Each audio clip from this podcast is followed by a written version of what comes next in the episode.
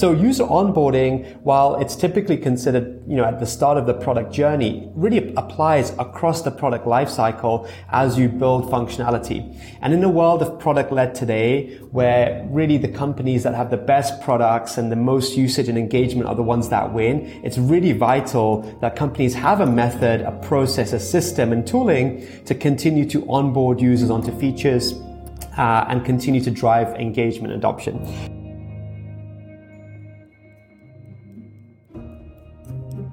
Welcome to the Human Insight Podcast, where we share with you the business stories, ideas, and trends shaping the future of customer experience, told firsthand by the experts themselves in thought provoking conversations.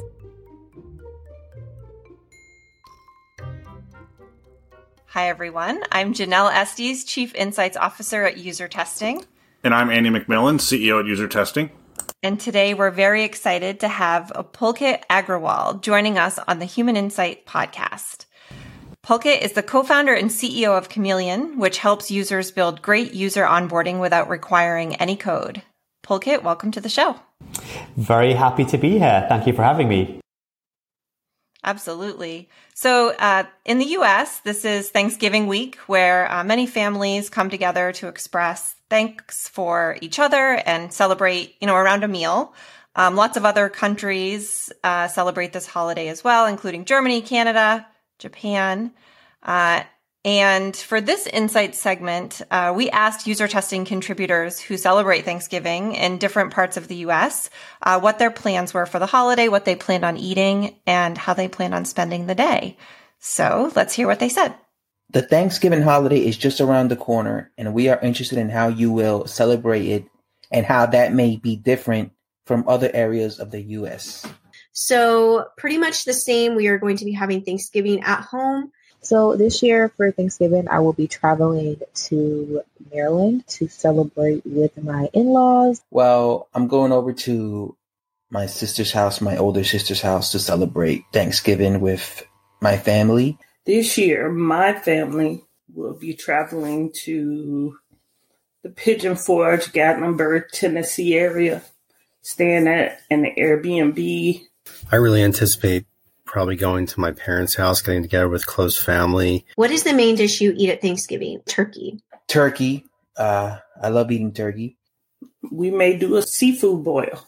It just depends on what we choose to buy, especially with inflation being our reality, we may do heavy hors d'oeuvres, but traditionally, turkey, lasagna, ham.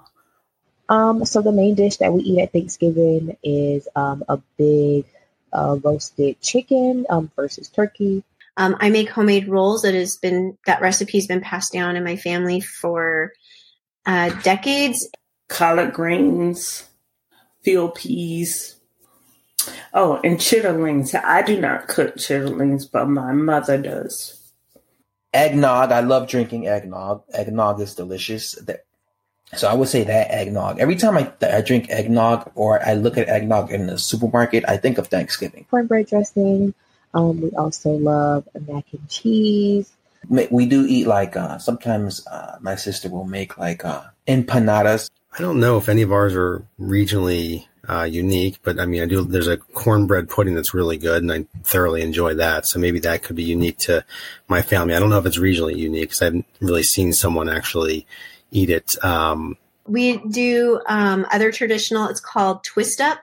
We do um, Seven Up mixed with cranberry juice, an equal mix, and we call it twist up. Um, and for desserts, we definitely love sweet potato pie. You know, we just come together as a family and you know, sit down together and eat together and stuff like that?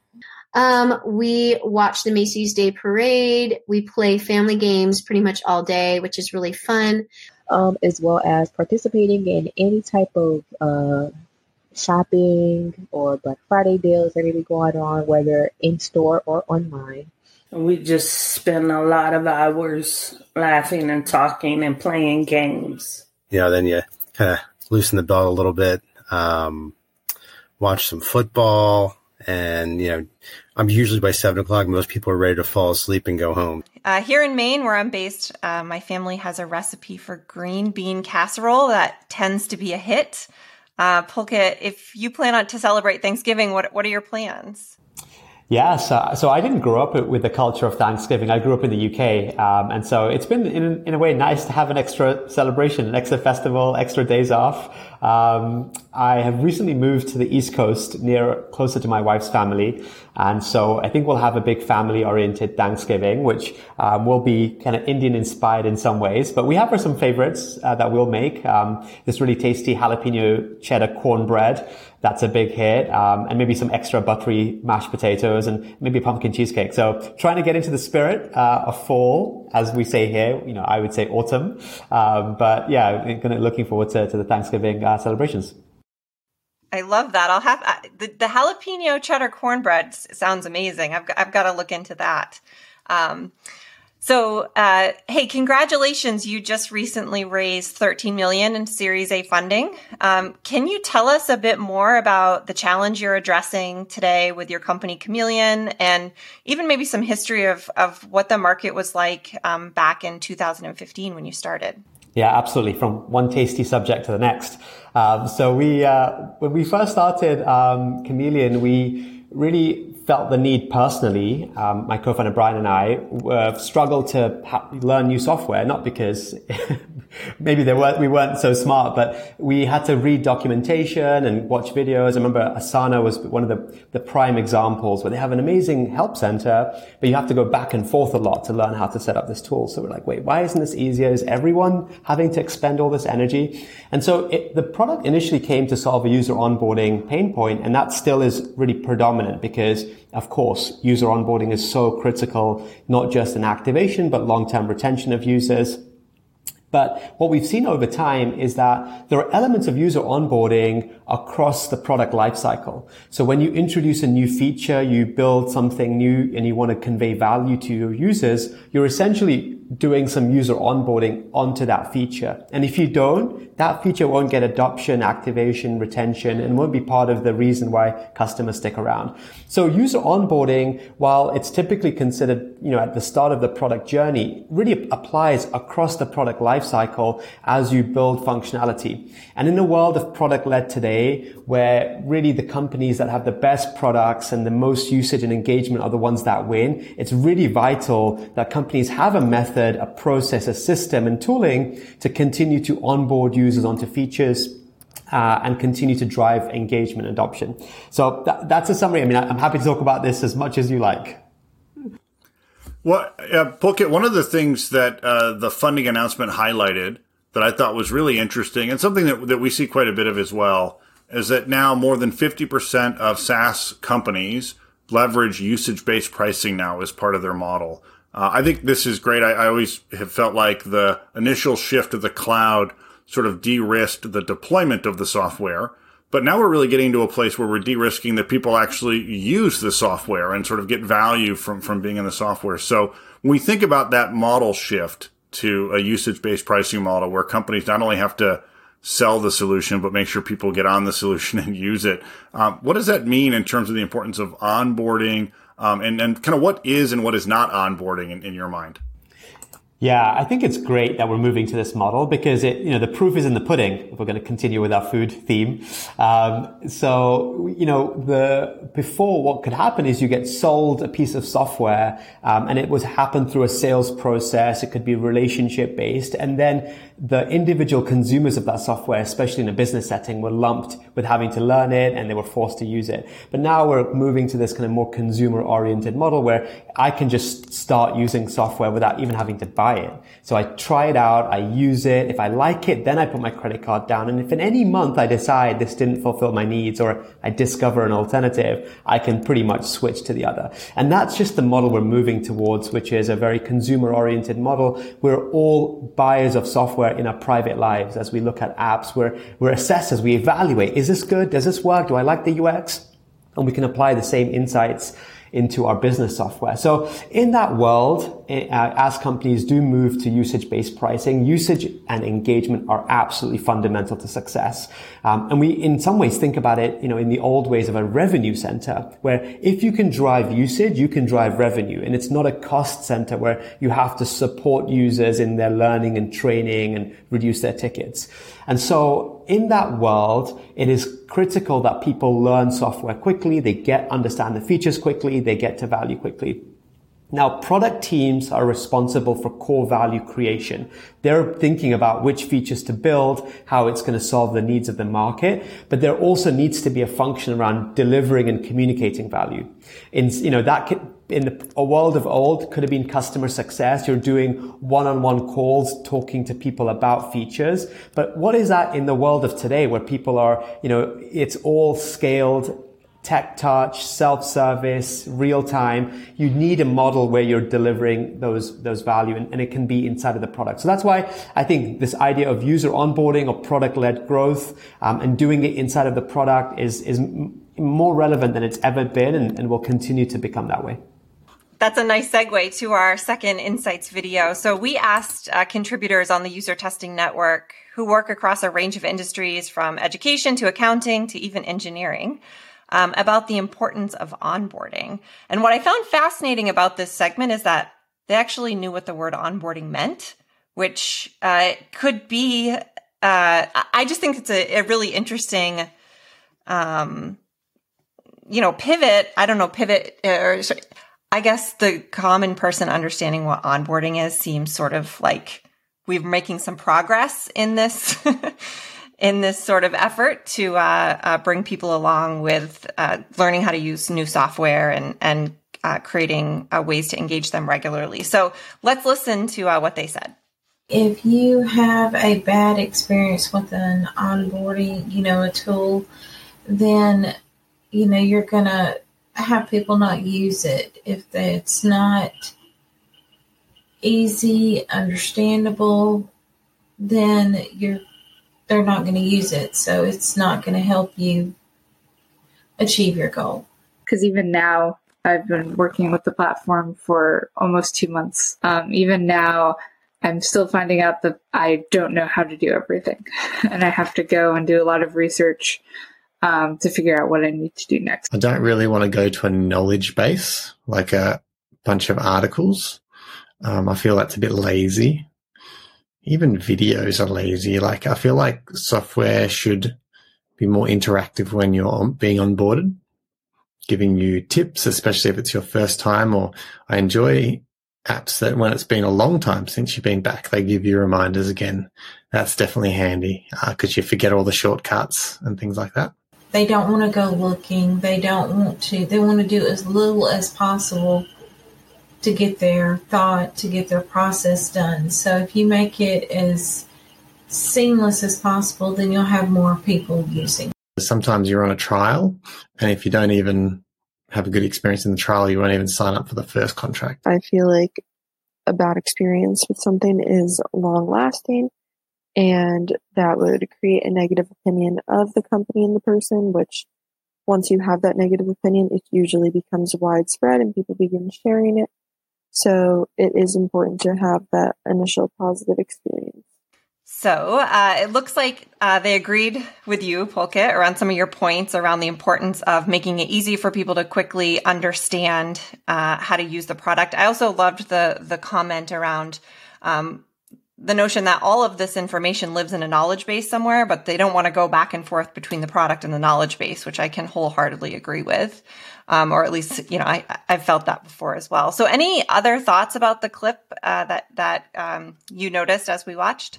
Yeah, these are my people. I, that, I get it. Like I also don't like to have to read documentation. One of the reasons we started Chameleon, but you know, I think there's a couple of interesting things that I picked up there. Is you know, people are interested in learning about software, in learning about features and figuring out how they solve your needs. But there is an activation energy. There's a hump to go and read documentation. So sometimes all you need is a, a little nudge or a prompt at the right time to be the gateway into learning more. And, and the learning more can be reading a document or watching a video. We're not discrediting or you know removing those channels but it's just about how can we deliver that at the right time in the product to help people access it So that I thought was a is an interesting thing that companies should think about. And another thing that someone it was almost like someone gave you know gave a cheat cheat sheet here. But one of the it, it, you know that you ask your users, they tell you they tell you where they struggle, right? So um, one of the things was around re-onboarding. If you don't use a product for a long time, you come back to it. You know you're essentially a new user, but with some some stale context, and so you need onboarding again. Now, in a traditional sense, no, you're not new to the product. You've used it before, but in a real sense, in a user experience sense, you do need some re-onboarding. So um, I think that was some good good insights in that video, and, and hopefully everyone's asking their users about onboarding and, and learning more and applying those applying those insights.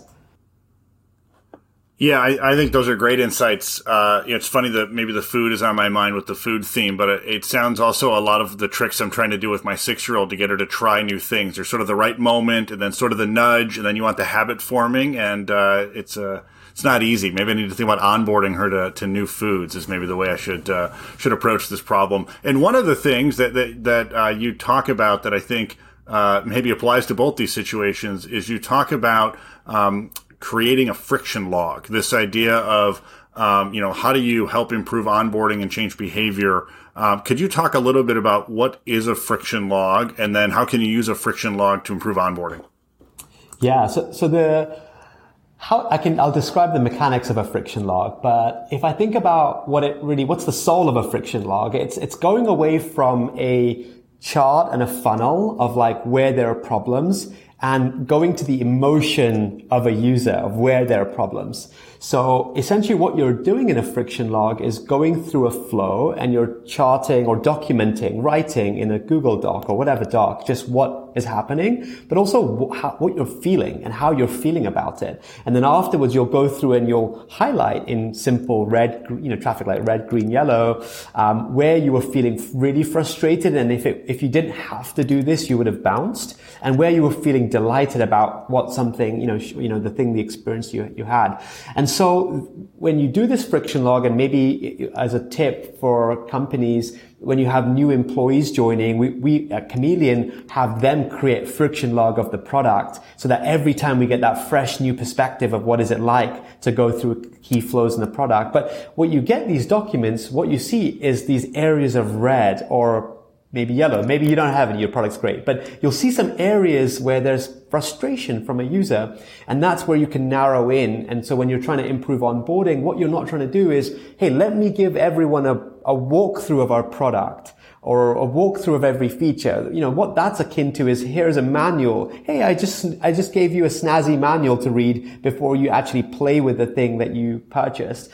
So, you know, instead of that, what we're going to do is go really narrow, really specific, where is there friction? Where is there frustration? And how can we overcome that friction and frustration? Now, some of that might be underlying changes in the UI, but some of it might be a lack of understanding about a key term. Like, what is this new term that I've come across? Now I have to go Google and figure out what is this term. So you can have a little tooltip there. Or it's like, I'm trying to do something or I have to make a decision between two options, but I don't have all the information to make a good decision. So now I'm confused. And do I, you know, I'll come back to that. So maybe I can get some additional information at that time. So the idea behind friction logs is to make it crystal clear where there's frustration from an emotional perspective and tune into that when you're improving your onboarding or creating in product experiences. Do you have an uh, an example, maybe Pulkit, of a fun or interesting thing that you've learned from a friction log? Like when you tell folks about this uh, in your company or elsewhere, where you're sort of, let me give you an interesting example of like something you wouldn't have expected that we learned in a friction log process? Yeah, I mean, it's super specific to the context, but I, I, can give you one from my context. So we, Chameleon has a sandbox environment where you can go and play with our product and the way Chameleon works, you have to install the code in your code base, and then that way you can show these experiences to your users. But you don't have to do any of that to try the product. You just go into this sandbox, we own it. And so what we learned from the friction log was that actually the sand, so we have a dummy application in the sandbox for you to play and build experiences for. And people were getting confused and lost in this application And that was completely unintended for us. This was just like a dummy app. We didn't think too much of it, but they were going down rabbit holes in the app and not, not engaging with our actual product. And so then we, we, we simplified it. We said, okay, we're not going to have a dummy application. We're going to have a simple page. We're going to literally put a white page uh, with some text and elements and like, okay, now you build chameleon experiences on this page instead of this like more sophisticated, you know, application. So I think any kind of user testing, of course, will help in- uncover some of this, but a friction log is just another way to, to add a kind of a layer onto it that's a bit more structured. Yeah, I like it. It's uh it's a great concept and it's sort of easy to to get your arms around. Like I think most people can understand that idea of a of a friction log. And I can definitely think through things we've done even in our own product, both for our contributors, you know, the people that give feedback. We're constantly trying to make that experience as easy as possible. And you find these little interesting moments where people are like, Oh, actually that just got too hard. And it doesn't always take that much for somebody to go do something else. I mean, every, the whole world is a click away these days. So you really have to sort of keep people focused. So I think that's helpful. Thank you. Well, one other thing I'll say is, um, something like easy to wrap your, your arms around as well is when people are building user onboarding, they can think of the concept of an adoption bug, which is okay, where is there an issue in a driving adoption? And the goal of that is to think again very specific and be very focused, and you can delineate very different, you know, separately the different adoption bugs someone has. And so if you can think about those adoption bugs, then you can tackle and solve those one at a time, rather than trying to solve the whole thing with one experiment or with one change or with one flow.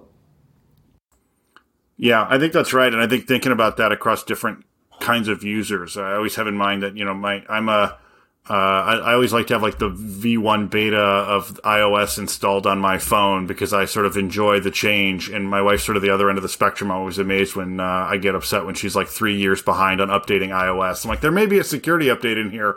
We should. So it's again very different points of friction of like what would drive a change in behavior. For me, it's that it's different, and for her, it's that it's you know that it's not different. So I think that's a really interesting way to think about that too. It's sort of a friction log, sort of by different kinds of personas and different motivating factors. Um, it really, really interesting concept. Yeah, it actually is an interesting kind of segue into this next question because, you know, one of the our favorite words at user testing is why.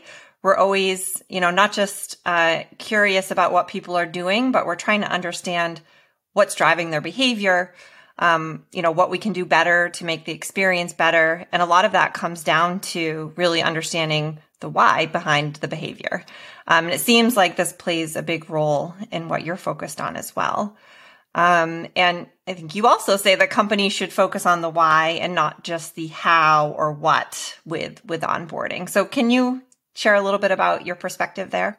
Yeah, absolutely. So there's a professor of persuasive technology at Stanford called BJ Fogg, and he has this model which defines how why people act. Why do they do anything?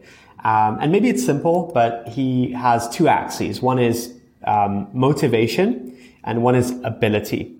So you ha- in, within that chart, there is a line, and that line is, I think, called the trigger trigger line. And so above that line is the space where there's enough motivation and sufficient ability that triggers cause people to act. Below the line means that there isn't sufficient motivation or ability for people to act. And so the, the takeaway is that it, for people to do stuff like take actions in your product, there is a combination of motivation and ability. It's not all about how to do something. It's not all about solving for ability.